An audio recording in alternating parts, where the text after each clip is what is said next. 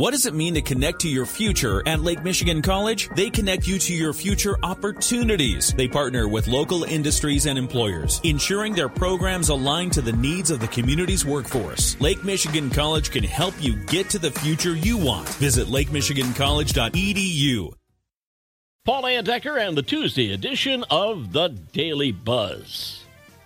Police in Wisconsin are investigating how a World War II era Japanese grenade ended up in the donation bin at the Goodwill.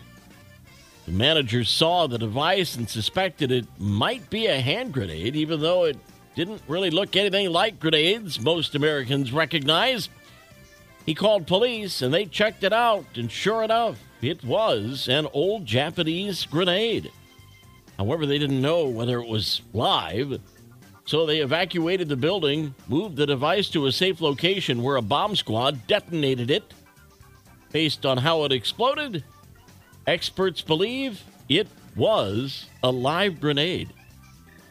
Where the grenade was found and who dropped it off at the store is still unknown, but that's under investigation. Police believe somebody probably cleaned out a relative's attic and donated it along with other stuff. Wow, that was close. Sorry if this is TMI, but how's your personal life? If it's less than satisfying, welcome to the club. A new Gallup poll finds not even half of us are very satisfied with our personal situations. You know who is deliriously happy? Middle aged married people who are somewhat religious. They scored the highest in personal satisfaction. We'll turn the page in 60 seconds. The Daily Buzz. Daily Buzz Part 2. If you're looking for a new gig, how about one that pays well and has remote and hybrid options? Job site Indeed recently unveiled its top jobs. Here are the top five construction project manager, electrical engineer, mental health therapist, loan officer, and mental health technician. Salaries ranging from 77,000 to $192,000 a year. Others on the list psychiatrist, senior accountant, and data engineer. You know, it's a lawmaker's responsibility to govern and that often requires them to propose important bills that are designed to help their constituents. So, with that in mind, Tennessee state legislator Kevin Raper filed House Bill 1597 proposing designating hot coleslaw an official state food of Tennessee.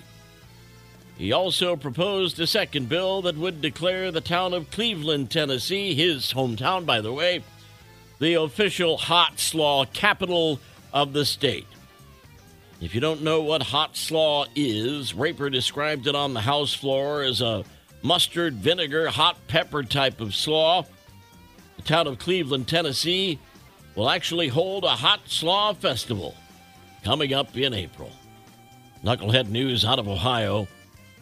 You know, if you have something stolen from you, don't lose hope that it could be returned days, weeks, even months later, unless it's something that could literally vanish, like ice. Police were called to a family dollar after two thieves stole 27 bags of ice.